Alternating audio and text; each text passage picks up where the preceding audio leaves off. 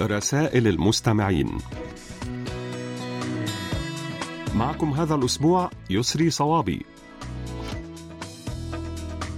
أهلا بكم أحبائي وأصدقائي في كل مكان. السلام عليكم ورحمة الله وبركاته. هيا نبدأ حلقة جديدة من برنامجكم المحبب رسائل المستمعين.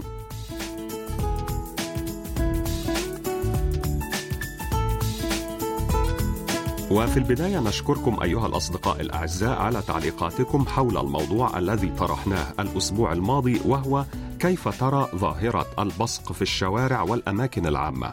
وسوف نستعرض خلال هذه الحلقة بعض الردود التي جاءت إلينا على صفحتنا على فيسبوك.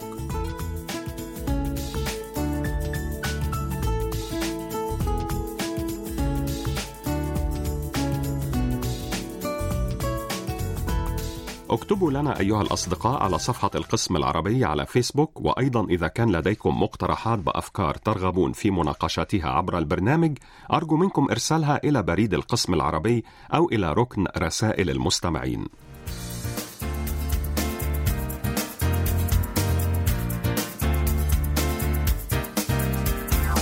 ونبدأ بمساهمة جميلة كالمعتاد هذه المرة من الصديق العزيز الدكتور نوري عبد الرزاق من ولاية سطيف بالجمهورية الجزائرية. نشكرك يا صديقنا العزيز على كل مساهمتك الجميلة.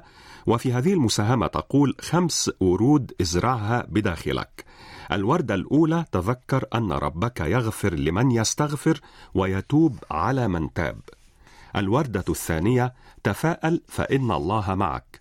الوردة الثالثة لا تظن أن الدنيا كملت لأحد فليس على ظهر الأرض من جعل له كل ما طلب. الوردة الرابعة كن كالنخلة عالية الهمة بعيدة عن الأذى. إذا رميت بالحجارة ألقت رطبها. وأخيرا الوردة الخامسة القرآن والذكر لكل قدر وضيق.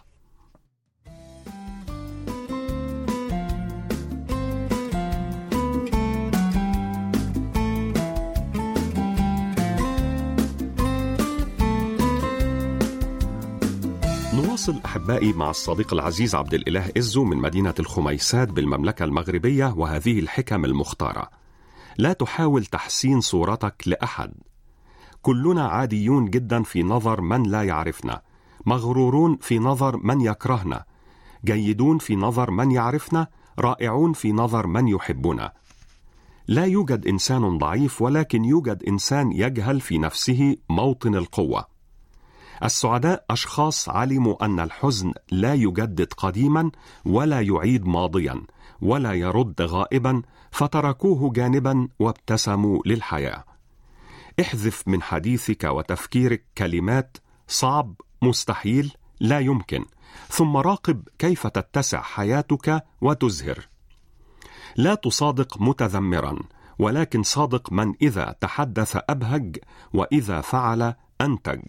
وإذا جلست مجلسه أضاف لحياتك علما جديدا. صادق من يحدثك عن الجمال والحب والاطمئنان. من إذا رأيته ابتسمت وإن خرجت من عنده أحببت الحياة. سعادة الآخرين لن تضرك وغناهم لن يقلل من رزقك. عش نقيا وتمنى للناس ما تتمناه لنفسك ولا تحزن على طيبتك وحسن ظنك بالآخرين. فإن لم يوجد في الأرض من يقدرها ففي السماء من يباركها.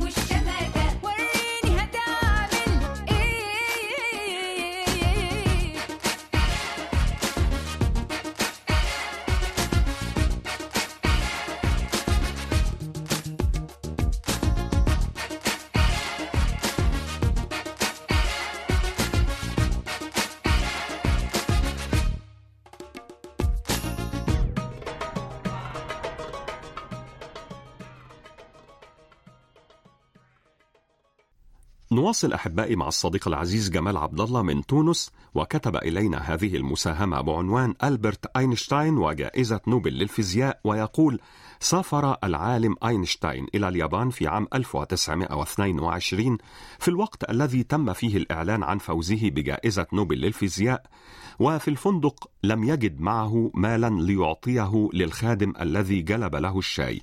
فأمسك ورقة وكتب فيها جملة ثم وقعها وأعطاها للخادم ونصحه بالاحتفاظ بها. وبعد مرور 95 عاما في يوم الرابع والعشرين من أكتوبر من عام 2017 اتصل أحد أبناء إخوة عامل الفندق ذلك بدار للمزايدات في مدينة القدس لطرح الورقة في المزاد. وابتدأ المزاد بالشاري الأول 2000 دولار. وبعد 25 دقيقة وقف المزاد على مبلغ مليون وثلاثمائة ألف دولار. الآن لنرى ماذا كتب أينشتاين في تلك الورقة. كتب فيها هذه العبارة حياة هادئة ومتواضعة تجلب قدرا من السعادة أكبر من السعي للنجاح المصحوب بالتعب المستمر.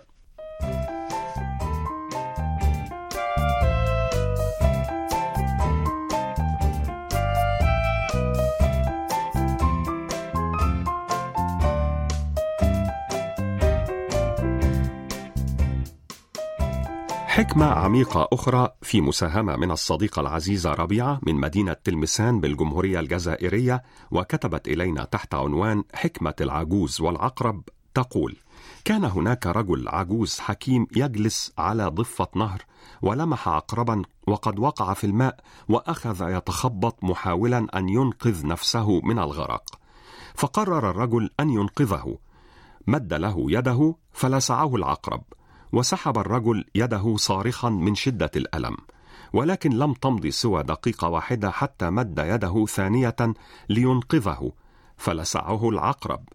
فسحب يده مرة أخرى صارخا من الألم وبعد دقيقة راح يحاول للمرة الثالثة. وعلى مقربة منه كان يجلس رجل آخر ويراقب ما يحدث. فصرخ الرجل أيها الحكيم لم تتعظ من المرة الأولى ولا من المرة الثانية وها, وها أنت تحاول إنقاذه. للمرة الثالثة لم يأبه الحكيم لتوبيخ الرجل وظل يحاول حتى نجح في إنقاذ العقرب. ثم مشى باتجاه ذلك الرجل وربت على كتفه قائلا يا بني من, من طبع العقرب أن يلسع ومن طبعي أن أحب وأعطف فلماذا تريدني أن أسمح لطبعه أن يتغلب على طبعي؟ عامل الناس بطبعك لا بطباعهم. مهما كانوا ومهما تعددت تصرفاتهم التي تجرحك وتؤلمك في بعض الأحيان ولا تأبه لتلك الأصوات التي تعتلي طالبة منك أن تترك صفاتك الحسنة لأن الطرف الآخر لا يستحق تصرفاتك النبيلة.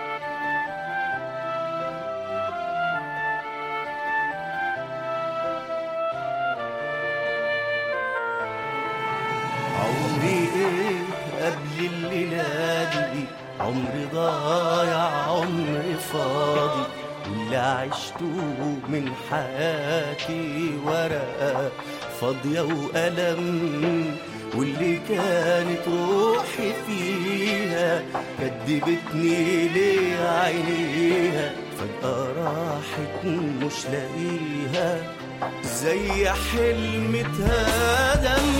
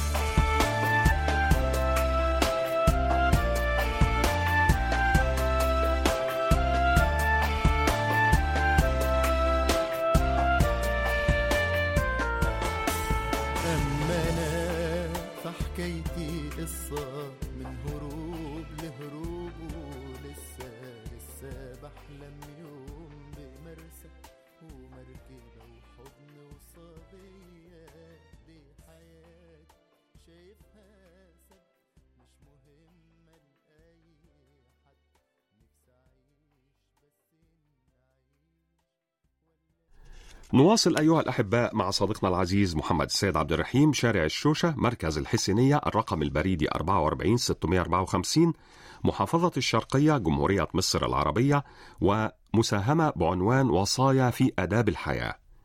من آداب حسن الخلق لا تسخر من الآخرين وأحلامهم الوردية الجميلة خاصة من تعتقد أنهم أقل منك من البسطاء الطيبين. فربما تكون منزلتهم عند الله أسمى وأرفع منك ومن كثير من علياء القوم. ولا تقلل من شأن الأحلام فالدنيا بدونها رحلة جافة ومملة مهما كان الواقع جميلا. من آداب الحوار فكر كثيرا وتحدث قليلا ولا تهمل كل ما تسمعه فمن المؤكد أنك ستحتاجه في المستقبل. من آداب الاعتذار لا تتردد في أن تتأسف لمن أخطأت في حقه وانظر في عينيه وأنت تنطق كلمة آسف ليقرأها في عينيك قبل أن يسمعها بأذنيه. من آداب المعاملة لا تحكم على شخص من كلام أقربائه فقط، فالإنسان لم يختر والديه، فما بالك بأقربائه؟ ولا تحكم على صديقك إذا كان الحزن يظهر دائما في عينيه وكان قليل الابتسام والاختلاط بالناس فربما كان يخفي في قلبه سرا دفينا أو الما كبيرا ولا يريد أن ينتقل إلى الناس الذين يحبهم فيحزنهم. من آداب الصداقة لا تدع الأشياء الصغيرة التافهة التي تحدث في لحظة ما تدمر صداقتك الطويلة الغالية التي تدوم بدوام الحياة. وأخيرا إذا كنت فقيرا فهناك من هم أفقر منك. وإذا كنت ضعيفا فهناك من هم أضعف منك. وإذا كنت حزينا متالما فاعلم أن هناك الكثير ممن هم يتألمون أكثر منك. أما إذا كنت قويا وغنيا وسليما وذا عقل فاعلم أن هناك دوما من هو أقدر منك. شكرا جزيلا لك يا صديقنا العزيز محمد السيد عبد الرحيم ونهديك ولكل الأصدقاء الأعزاء هذه الأغنية الكورية اللطيفة بعنوان وردة للفنان ديو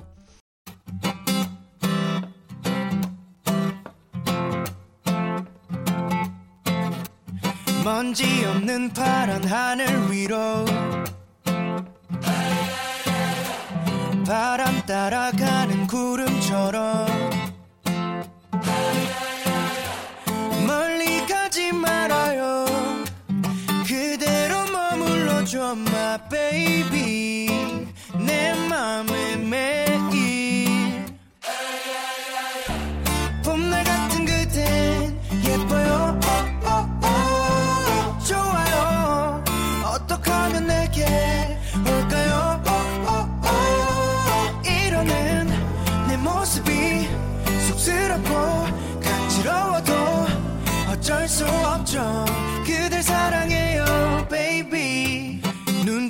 생각나는 사람이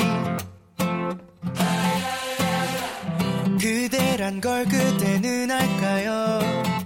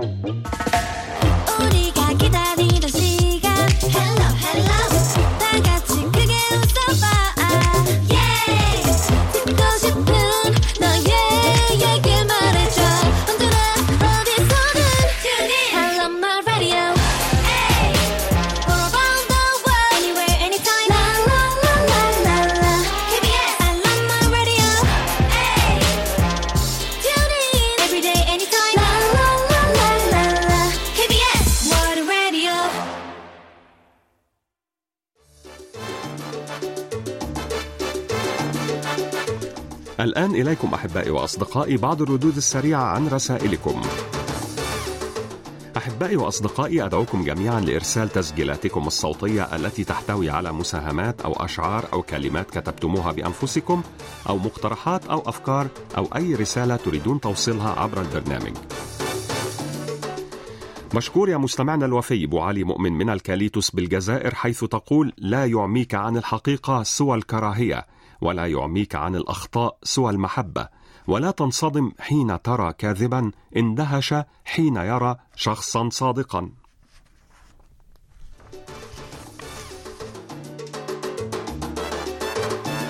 مشكور يا صديقنا العزيز عبد الله بوي من مدينة جوربيل بالجمهورية السنغالية على هذه الأقوال. اليد التي تنهضك عند تعثرك أصدق من ألف يد تصافحك عند الوصول. ربما تتأخر الأشياء الجميلة لكنها حتما سوف تأتي. لا تخجل من أخطائك فأنت مصنف من ضمن البشر ولكن اخجل من أن تكررها وتدعي بأنها من فعل القدر. ونشكر صديقنا العزيز قوميدي محمد من أغبال دائرة قرايا ولاية تيبازا 42035 الجمهورية الجزائرية على هذه الكلمات الحكيمة لا تكتمل سعادة المرء إلا بثلاثة أن يستغفر بعد الذنب وأن يصبر على الضيق وأن يشكر على النعمة.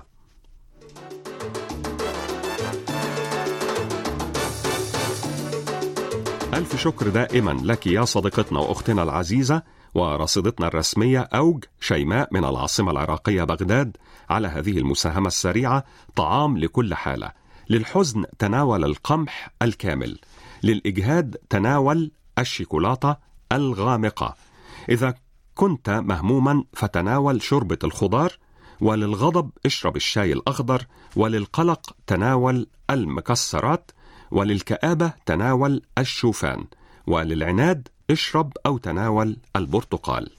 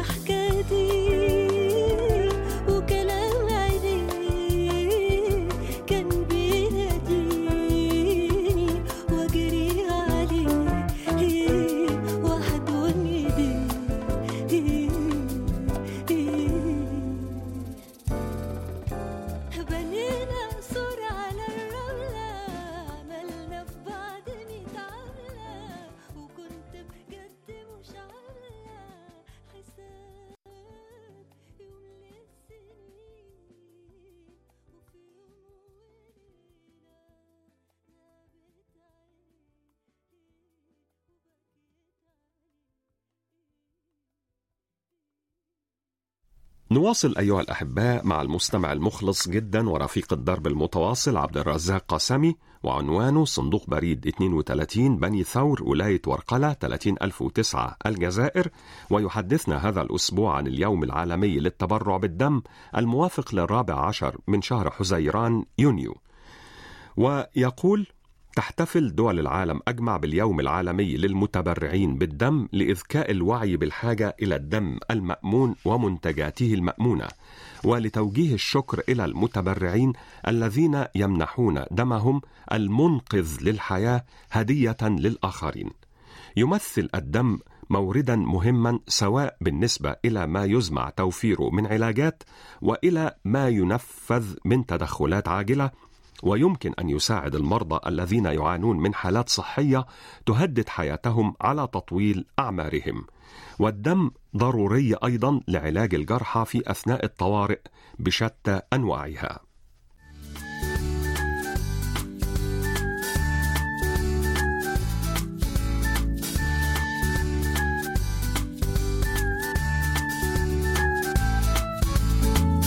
أحبائي وأصدقائي صديقنا العزيز إدريس بودينا من بيتسبرغ في الولايات المتحدة الأمريكية أرسل إلينا هذه الأمثال والحكم العربية القديمة من كتاب مجمع الأمثال للميداني. واخترنا منها ما يلي أول الحزم المشورة إن الهوى شريك العمى. بعض الشر أهون من بعض أطلقه الشاعر طرفة بن العبد في شعر له. التمرة إلى التمرة تمر. الحصاة من الجبل التعبير نصف التجارة الحياء يمنع الرزق طعن اللسان كوغز السنان رب طرف أفصح من لسان العتاب قبل العقاب ظن العاقل خير من يقين الجاهل الشر قليله كثير ربما كان السكوت جوابا ترك الجواب جواب. وهذه قصة مثل عربي. أجوع من كلبة حومل وحومل هي امرأة من العرب.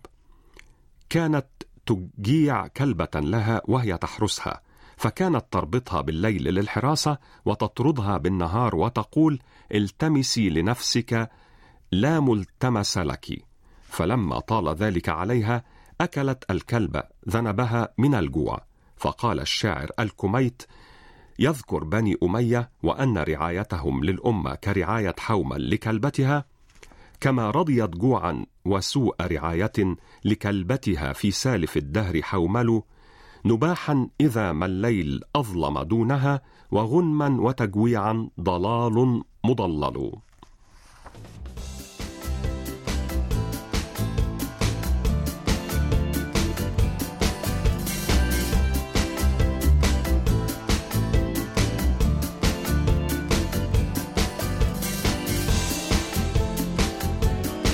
الآن معنا مساهمة أحبائي وأصدقائي من الصديق الدائم بإذن الله محمد بودوخة صندوق بريد 98 العلمة 19600 ولاية سطيف الجمهورية الجزائرية ويقول إن في الإنسان عصبا يسمى العصب الحائر. هذا العصب مربوط بالمعدة والقلب معا ويسمى العصب المبهم. فلو جاء تنبيه عنيف لهذا العصب مثل الماء البارد الذي يلقى في الجوف دفعة واحدة فإن هذا العصب ربما نبه القلب فأوقفه عن العمل. أيضا ثبت علميا أن المسؤول عن الإشعار بالعطش هو الكبد وعند إتمام الشرب دفعة واحدة يتساقط الماء بطريقة مفاجئة إلى الكبد فيحدث تليفا كبديا. أما إذا تم على ثلاث مرات فتعمل الأولى على إنذار الكبد وإشعاره أن الماء قادم فيستعد بابتلاله. فاشرب الماء وأنت جالس كي تذهب من جسمك جميع الترسبات الضارة ومنها الترسبات التي تسبب حصى الكلى. أما الشرب ثلاثا فإنه كلما شربت وتوقفت للتنفس يأخذ الجسم الأكسجين.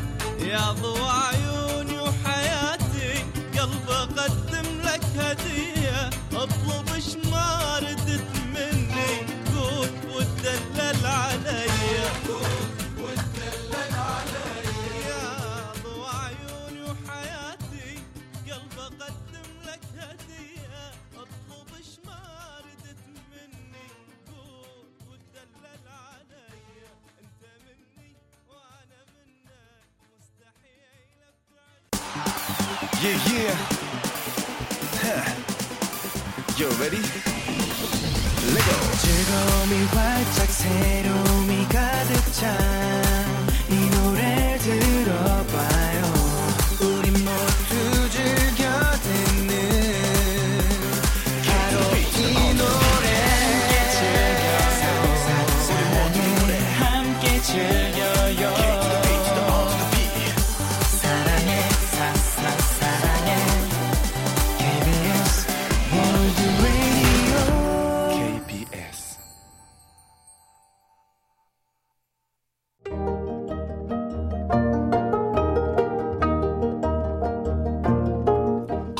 الأسبوع.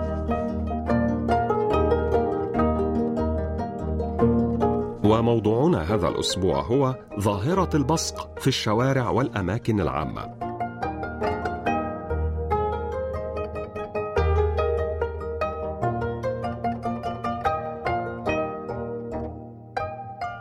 الصديق محمد إبراهيم يقول بصراحة من أكثر العادات بغضا بالنسبة لي ولذلك عندما أذهب لإحدى البلدان التي تنتشر فيها هذه العادة أرفض الأكل في المطاعم والأماكن العامة. مودة تقول بالإضافة إلى أنها ظاهرة مقززة فهي تكون معدية بأمراض خطيرة ومثل هؤلاء الأشخاص ليس لديهم ضمير ولا يكترثون للناس. زهراء تقول هذه العادة مقرفة كثيرا وأنا أنظر للشخص الذي يفعلها باشمئزاز وأعتبرها نوعا من عدم الأخلاق وعلى جميع الدول أن تضع مخالفة لكل شخص يفعلها. ميرنا سعيد تقول ظاهرة مقززة وبشعة وتساعد على نشر الفيروسات والأمراض خاصة في وقت جائحة كورونا وتدل على افتقار الذوق. أسعد الحدادي يقول في نظري ترجع هذه الظاهرة بالأساس إلى افتقاد الناس لثقافة الاحترام وقواعد العيش المشترك وهي ضمن تجليات عدة مثل رمي الأزبال في الشارع العام وتخريب الممتلكات العامة وعدم احترام قانون السير وإصدار الضجيج وغيرها. والحل في نظري يبدأ من التعليم والتثقيف من خلال المدارس ووسائل الإعلام والمؤسسات الدينية. أخيرا لدينا رأي من الصديق قاسم عبد القادر من الجزائر يقول هذا السلوك يعتبر غير حضاري وينافي الدين الإسلامي الذي يحث على السلوكيات الحسنة ويبغض هذا السلوك المشين ويعتبر الشخص الذي يبصق عديم الحس الأخلاقي ولا يقدر المجتمع ولا يحترمه وعليه أن يراجع نفسه ويحسن من سلوكه.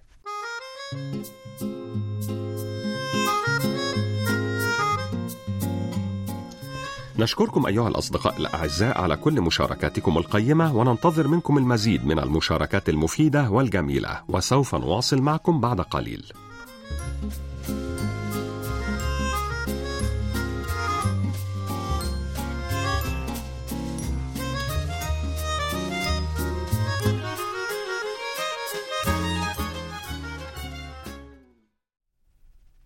إذا نواصل أحبائي مع صديقنا العزيز عمر حربية العوني عنوان صندوق البريد 108 المونستير 5060 الجمهورية التونسية وكتب يقول من منا لا يعرف أديسون؟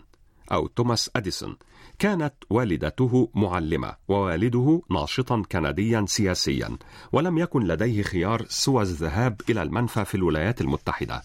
ففي طفولته وبالنسبة لمعلميه لم يكن مثاليا في المدرسة بل بالعكس كان كثير الشرود ومتهورا إلى حد كبير. وفي أحد الأيام عاد الطفل أديسون إلى المنزل من المدرسة وقال لأمه هذه رسالة من إدارة المدرسة. قرأت أمه رسالة الرفض وهي تقاوم دموعها أمام نظرات ولدها المترقبة لمحتوى المذكرة. لكنها طيبت خاطره وقالت بصوت عال إن الرسالة كتب فيها أن ابنك عبقري وهذه المدرسة متواضعة فمن فضلك علميه في المنزل. عانقت نانسي توماس ابنها وهي تخفي دموعها وقالت له إنها ستهتم بتعليمه بنفسها وهذا ما حدث فعلا. وقد كانت لكلمات أمه عاملا اساسيا في تشكيل قدراته الابتكارية التي أفاد بها البشرية. فقد أحدث توماس أديسون ثورة كبيرة في العالم بابتكاراته المتنوعة مثل الفونوغراف والمصباح الضوئي واستطاع الحصول على أكثر من ألف براءة اختراع. مرت السنوات وتوفيت والدة أديسون وفي أحد الأيام وهو يقوم بالبحث في خزانة أمه عثر على تلك الرسالة التي كان نصها ابنك غبي جدا.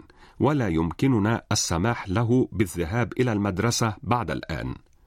فبكى أديسون كثيرا بعدما قرأ الكلمات الحقيقية ولاحقا كتب في دفتر مذكراته أديسون كان طفلا غبيا ولكن بفضل والدته الرائعة تحول لعبقري.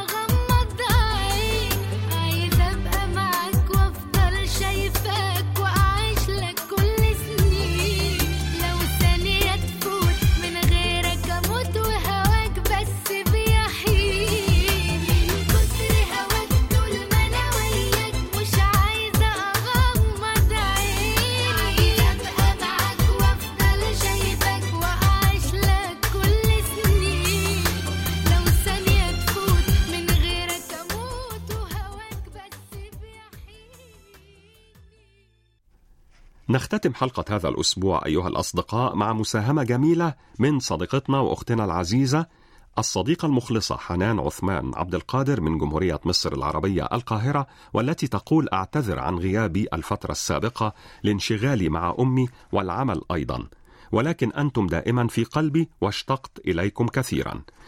نحن نقبل عذرك يا أختنا العزيزة حنان ونرجو منك دوام التواصل معنا. وتحدثنا حنان عن الأمل وتقول إنه عالم يعيش سكانه في حياة سرمدية فالأمل هو الحياة والسعادة وهو السراج لا يطفأ نوره.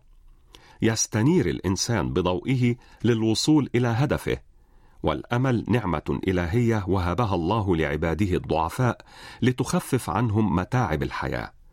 الأمل رفيق الإنسان يصاحبه طول الحياة ولولاه لكانت الحياة موتا مؤبدا. الأمل سراج ينير مناهج السعادة لمن بات يتخبط في دهاليز اليأس. والأمل أداة النجاة تستعمل وقت الزوابع وتلجأ إليها النفوس البشرية عندما تغوص في لجج اليأس. الأمل بلسم يشفي القلوب الجريحة ويبعث إلى الصبر الذي هو مفتاح السعادة وهو رفيق يسلي الذين يصيبهم الدهر بنوازله وكنز ثمين يصرفه الله لعباده المحبوبين من خزانته الإلهية. والأمل هو روح الروح وأنشودة الفؤاد وهو معشوق الروح الأول وهو النور الذي يتلألأ في حبه القلب والإيمان برحمة الله وهو صباح الحياة المشمس وسماؤها المقمرة.